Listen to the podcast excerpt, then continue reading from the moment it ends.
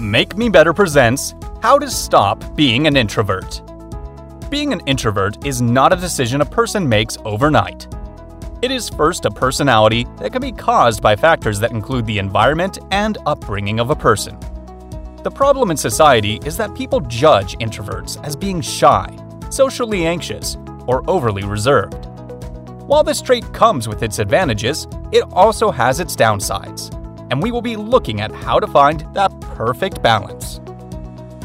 Signs of an introvert. It's easy to know an introvert when you see one. Look out for these common signs, and you most likely would not be wrong.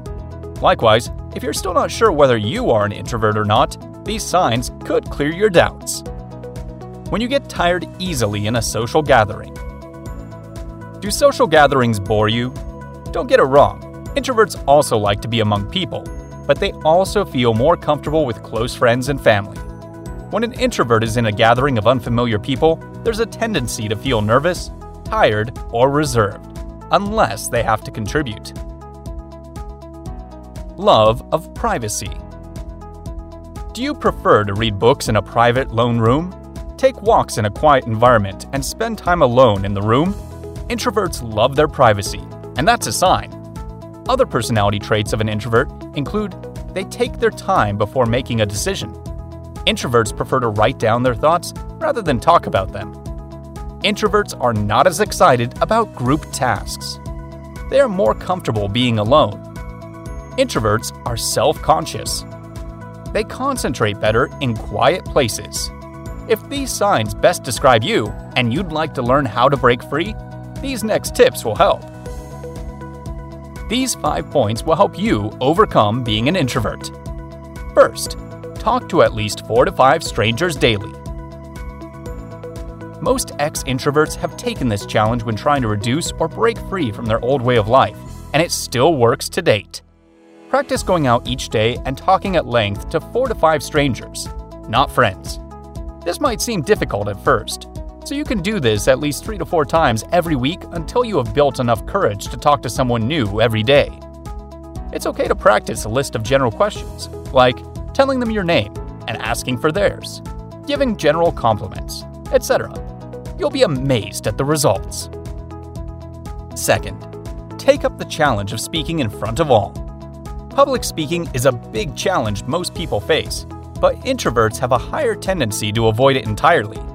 Sometimes you'll hear public speakers share their experiences of how they dreaded talking to groups of people but had to practice till it became second nature. You can do the same. You can start by deciding to address your colleagues at work or school when the opportunity presents itself. You could even plan to host an outdoor event and put your name down as the speaker for the day.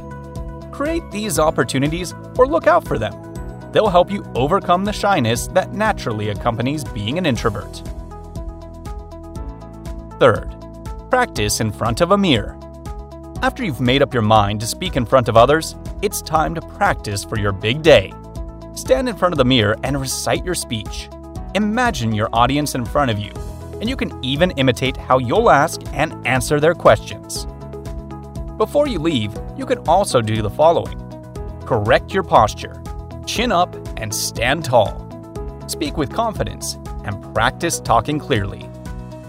Fourth, be open to attending get togethers or meetups. This is a challenge you should take seriously. Honor the invites from your friends, old or new, family, colleagues, or business associates, especially when it doesn't affect your morals and faith adversely.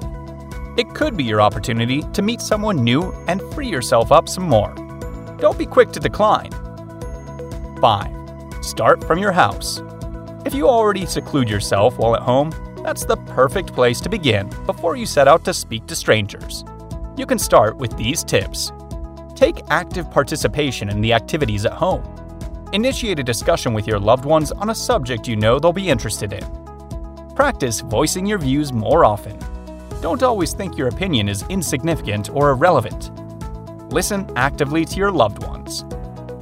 In closing, introverts generally have a hard time relating to those around them, as they prefer to be left alone.